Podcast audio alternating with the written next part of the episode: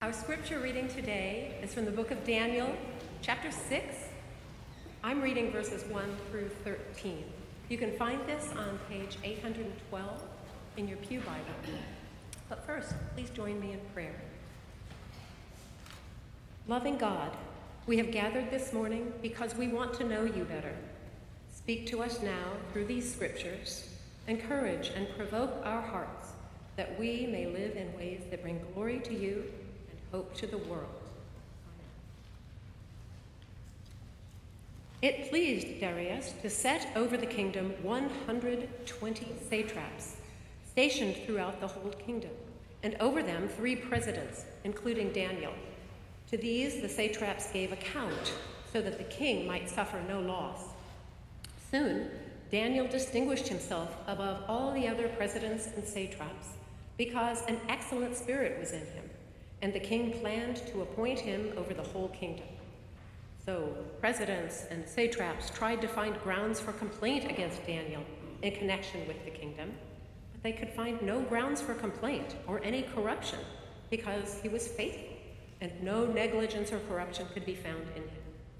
The men said, hmm, We shall not find any ground for complaint against this Daniel unless we find it in connection with the law of his God. So, the presidents and satraps conspired and came to the king and said to him, Oh, King Darius, live forever. All the presidents of the kingdom, the prefects and the satraps, the counselors and the governors all agreed that the king should establish an ordinance and enforce an interdict that whoever prays to anyone, divine or human, for 30 days, except to you, O king, shall be thrown into a den of lions. Now, O king, establish the interdict and sign the document so that it cannot be changed according to the law of the Medes and the Persians, which cannot be revoked. Therefore, King Darius signed the document and interdict. Although Daniel knew that the document had been signed, he continued to go to his house, which had windows in its upper room open toward Jerusalem, and to get down on his knees three times a day to pray to his God and praise him just as he had done previously. The conspirators came and found Daniel praying and seeking mercy before his God. Then they approached the king and said concerning the interdict, O king, did you not sign an interdict that anyone who prays to anyone, divine or human, within 30 days, except to you, O king, shall be thrown into a den of lions? The king answered, The thing stands fast according to the law of the Medes and Persians, which cannot be revoked. Then they responded to the king Daniel, one of the exiles from Judah, pays no attention to you, O king, or to the interdict which you have signed, but he is saying his prayers three times a day. The grass withers and the flower fades, but the word of our God shall stand forever.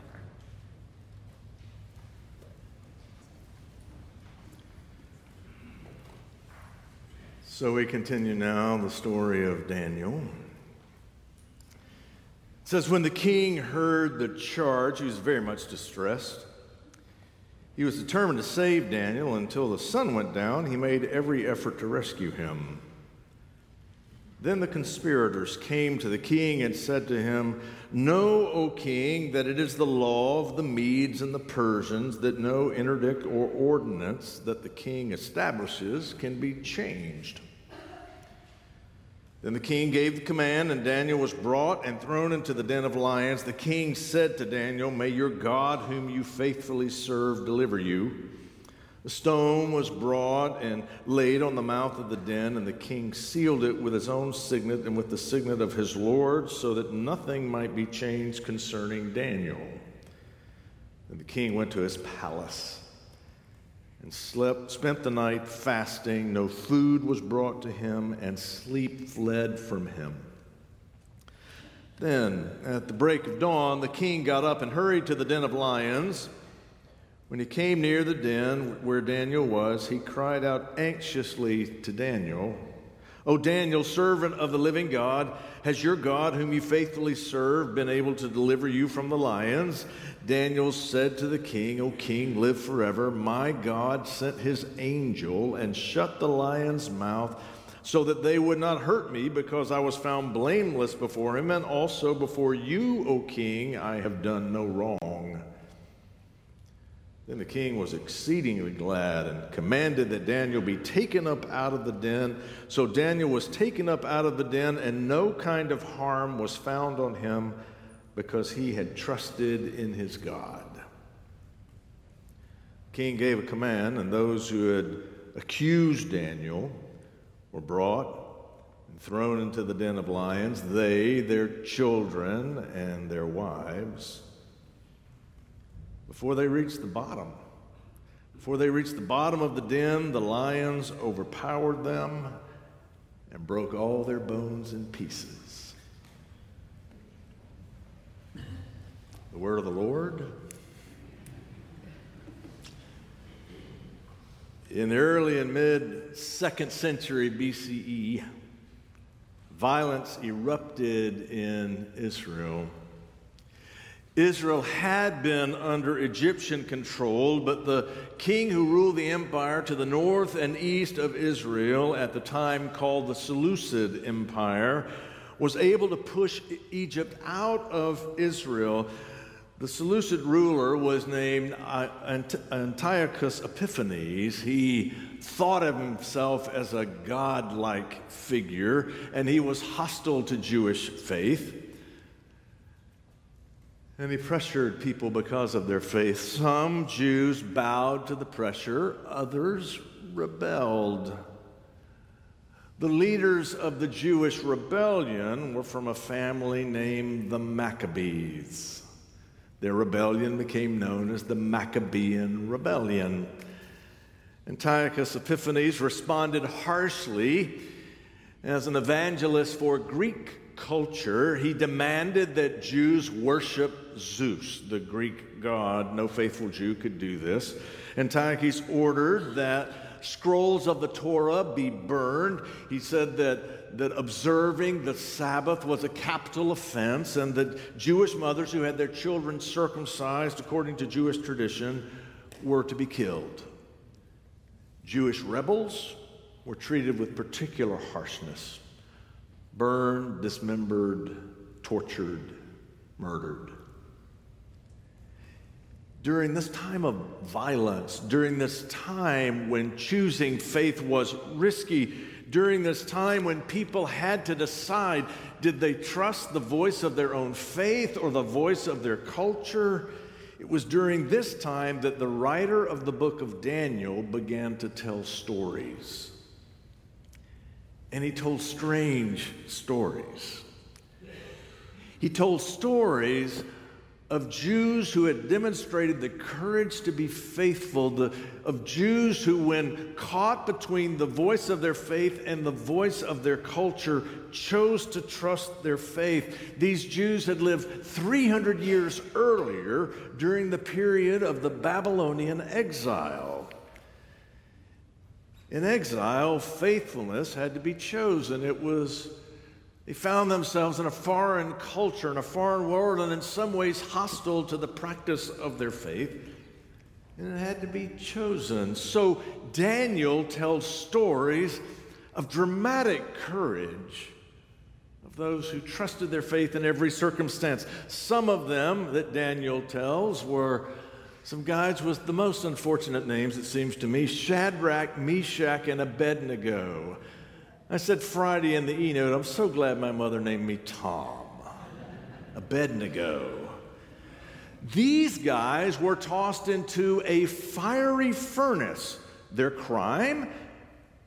They trusted their faith.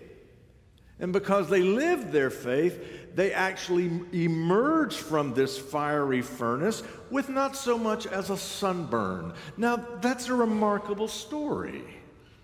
And of course, there's a story of Daniel that we've read this morning. Same crime, he trusted his faith, different punishment, cast into the den of lions. And it turns out Daniel too survives the lions. And it's all those who were against him, they were the ones who could not escape the threat of the lions. These are strange stories, so strange that there was one Hebrew Bible scholar that I was reading in preparation for this sermon, and he just wondered out loud why would any preacher bring these stories to God's people these days? Thanks a lot. You may be asking the same question. You, you see, part of the challenge of these stories is there's no nuance, no uncertainty.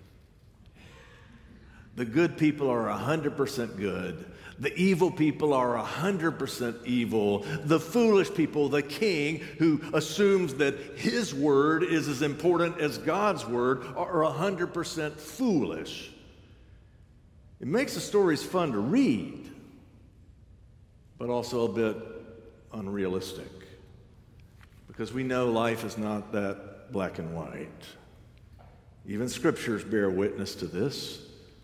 The faithful of God's people, including, him, including Jesus himself, they were not protected from harm, from violence, from death. The stories of Daniel are drawn with clean lines, but real life is complicated. So, what do we do with these strange stories? David LaMotte is a speaker and a folk singer. He lives in the shadow of the Appalachian Mountains in North Carolina, and he, he, he did a concert for us here at Village a few years back. He has a song where he sings, There's a neon cross on the mountain, flashing sinner, best beware. Which means someone went to the trouble to run power way up there. These mountains speak to my spirit, he sings. And it kind of blows my mind that someone could look at that vista and think God needs a neon sign. Well, I agree with that. But I also wonder sometimes if ordinary folk like you and me could benefit from some neon signs. Not, not, not crosses planted in the mountain range, thank you very much. Not billboards scattered by the highways. No, I find that offensive, actually. But people I think that's why Daniel tells these stories. These people are like neon signs that encourage us, particularly when life is hard. Encourage us because they remind us as a people of faith we've been through hard times before. It's not the first time. And they also encourage us to trust our faith. And the way they encourage us is Daniel says, Gather around, I want to tell you a story. You see, I think this is unavoidable. When, when we think that God is in our life, when we know that God is in our life, we assume that God is there to protect us from the difficult times. Now, look, I know intellectually we know that's not true. Intellectually, we know that. But in our gut, we assume that, at least this, when difficult times come, one of the hard questions for us to push away is the question why did this happen to me? Why did this happen to those I love? They've done nothing to deserve this. Why didn't God do better? God may not be who we think she is. If I understand the text, these stories testify that God is not one who keeps you out of trouble. As a matter of fact, sometimes God's going to get you in the middle of it. But God is the one who will carry you through. Sometimes when we're in the middle of it, we need a, a neon sign to direct us, and those signs are going to come as people like Shadrach, Meshach, and Abednego, and like Daniel. So I've been thinking, I've been thinking of some of the signs in my own life. People I know or know about.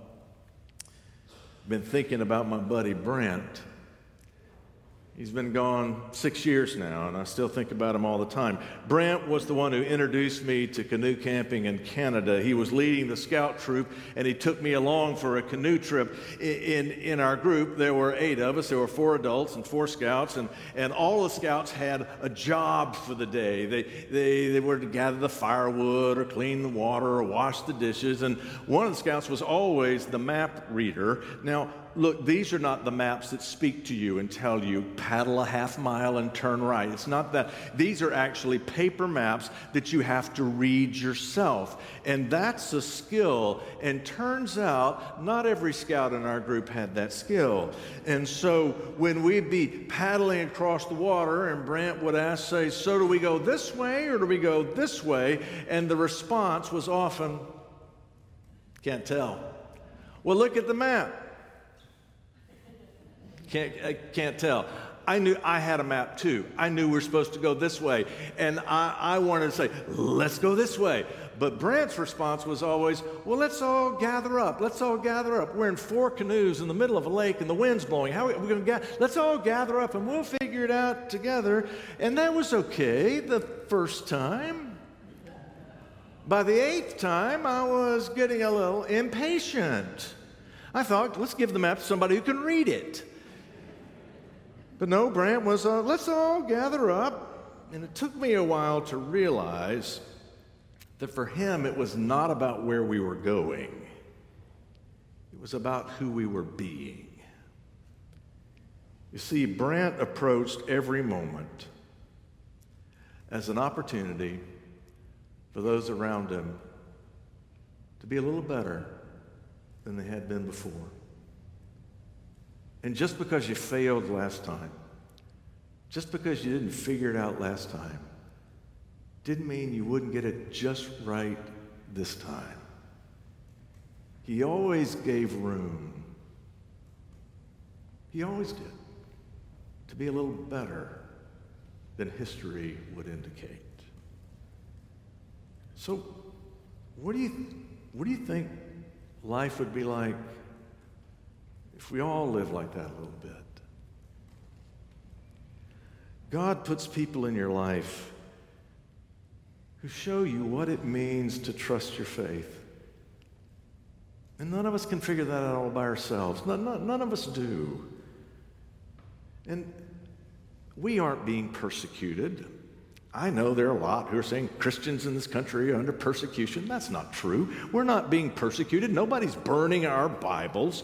But faith matters every day, and faith has to be trusted every day.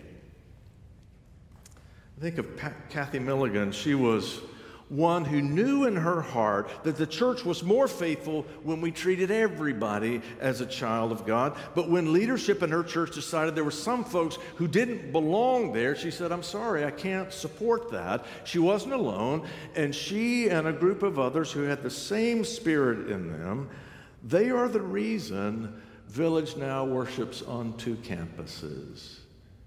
They paved the way for Village on Antioch. Kathy moved away before any of that came to fruition. But when she died earlier this year, she asked that a service for her be held at Antioch so that her last act of faith would give testimony that the grace of God is for all people. We need people, all of us, we need people like that to teach us about grace. So, some of you were here yesterday. We held a service for Stormy Shank. And for those of you who were here yesterday, I'm going to ask your forgiveness and patience as I want to repeat a little bit of what was said yesterday because I don't know how to talk about people being neon signs and not talk about Stormy Shank. If you did not know her, when I tell you about her, you're going to assume I'm making it up. But I am not making it up. This woman was a one of a kind. I think theologically we describe her as wacky. She was joyful in every moment. She gravitated toward mischief. She, she wanted to have a party all the time and needed no more excuse to have a party than just it's Tuesday, let's have a party. And, and when she prayed, she always started, hey fella, it's stormy. And for, for reasons that were mystifying sometimes, joy was her constant companion. When I came here, the, the choir used to process in. Some of you remember this. You used to process in at the opening hymn. We don't do that anymore, and Stormy's a large part of the reason why, because most of the time the choir just comes in singing the hymn, you know, just singing the hymn. But not Stormy. She would come down the aisle like she's running for office. She'd be shaking everybody's hands. She was hugging people. If she saw children in the pew, she'd sit down and talk to them, give them lifesavers, and she'd start conversation. One time, the opening hymn finished, and Stormy was still in the aisle. All, all, the rest of the choir was up here in their places, and poor Gene Augustine, he's trying to start the prayer of confession. If we say we have no sin in ourselves, we deceive. And Stormy's still, talking. and then finally she just walked up the center, up the steps, and went and found her place in the choir loft. She wasn't always going to be on time, but she wasn't going to miss. She wasn't going to miss because she could find a reason for joy in every moment. And that was remarkable. Because more than most, she had had her heart broken. Her father died when she was a little girl. Her husband died far too young, and she grieved him and married again, and then her second husband died far too young. Her only son was killed in Vietnam.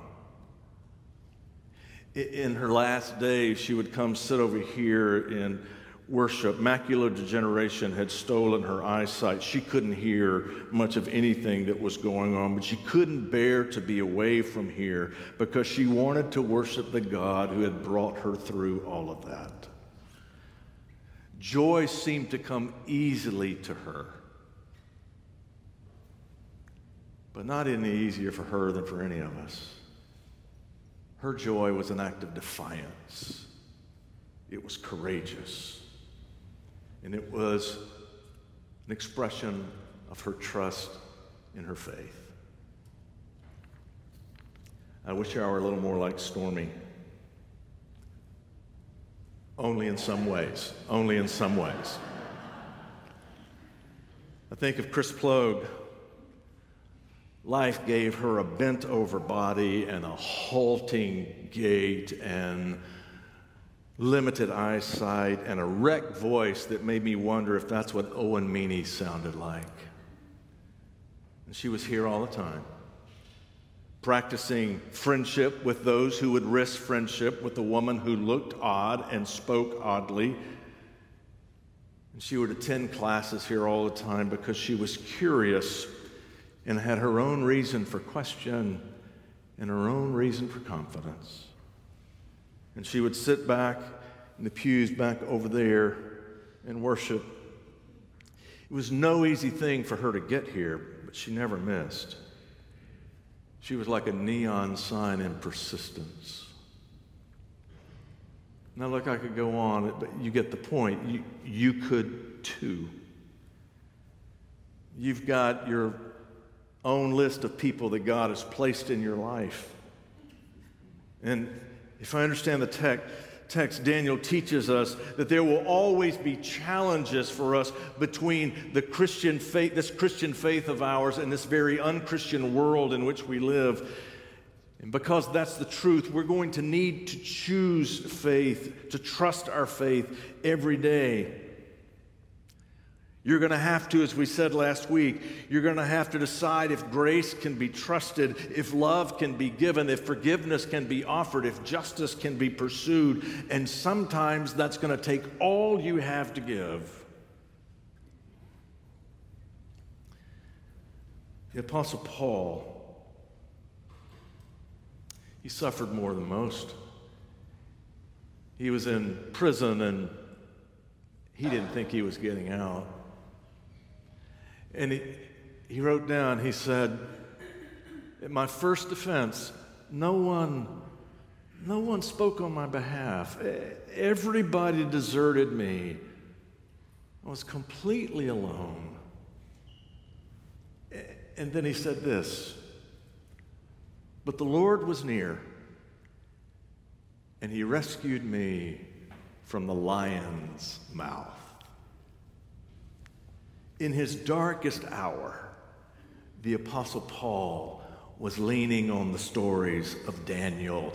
That's why the church has given you these stories, because we will all face our dark hours. And when we do, remember the neon signs that God has placed in your life. And remember, we've been through it before. You're not the only one, you are never alone. And what the prophets are teaching us is God makes no promise to keep us out of trouble. It just, just doesn't. But God will bring you through. We're here to worship the God who brings us through. Pray with me. Gracious God, we believe. Help our unbelief. Christ's name we pray. Amen.